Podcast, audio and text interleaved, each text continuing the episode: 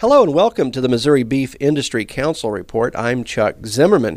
With me here on the program this week, I have John Kleiboeker, who is the uh, executive director for the Missouri Beef Industry Council. And John, I understand that we now have some results from the election for new board members.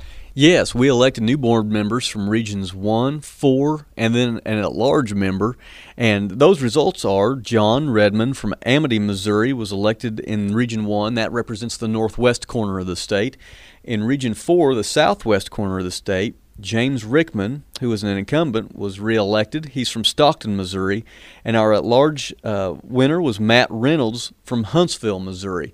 And that takes in the entire state. So these new um, electees are going to be either coming on the board for the first time, or as in the case of uh, James, coming back on. When will they first have their chance to get together at a board meeting?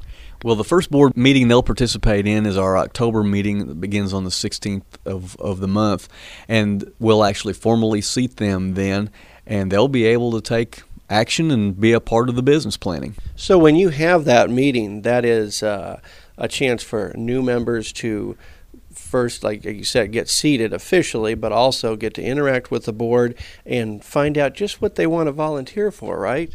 Well, that's exactly right. Now, that'll be their first chance to really experience a full board meeting and see how things work and how decisions are made and so forth uh, with the rest of the board members. However, we'll also put them through a bit of a training program, oh, a few weeks prior to that first meeting so that they're not just inundated with all kinds of new information because I can recall as a new board member uh, that, that orientation sure helped me back a number of years ago so that when I stepped onto the plate, I knew exactly or knew, had a better idea of what I was engaging in, what needed to be done, and where things were headed. So, describe the uh, leadership changeover that does occur at this meeting. Well, we have several people that will be going off the board. For example, Andrew McCray, our current chairman, and uh, David Dick, the current at large representative, both were term limited out. And it's important that, that producers around the state know that there are term limits for serving on the board of directors for the Missouri Beef Industry Council. You're limited to two three year terms. It's long enough that you can really get in and learn a lot and be a part of things and, and make some important impact on the Beef Council and the, the checkoff programs. But also, it provides for an opportunity for folks to get involved so that people don't just stay too long. We'll be making that transition at the next meeting, and along with that as well, there'll be a change in officers because, as I mentioned, our current chairman has been term limited out, so uh, we'll be electing a new slate of officers as well. So the board uh, elects the officers and, and at that meeting? That's right. Uh, Chairman McCray actually appointed a nominating committee at our last meeting in August, and so those folks will get together sometime in the next month or so here and put together a slate of candidates for full board consideration.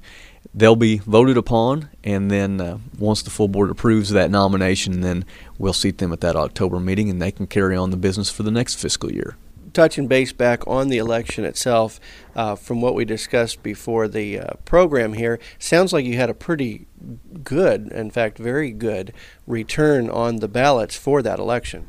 Well, we really are pretty excited. Of all the ballots that were mailed, 30% were returned, and gosh, for getting returned mail, that's just fantastic. It tells me that there's a lot of interest in the beef industry in the state of Missouri right now, and a lot of active producers that are willing to take part of their responsibility, which is voting for their elected uh, members to heart and being a part of that. Well, we want to congratulate the uh, new board members or ones who will be coming on the board at the next board meeting. That's the Missouri Beef Industry Council report for this week. I'm Chuck Zimmerman reporting.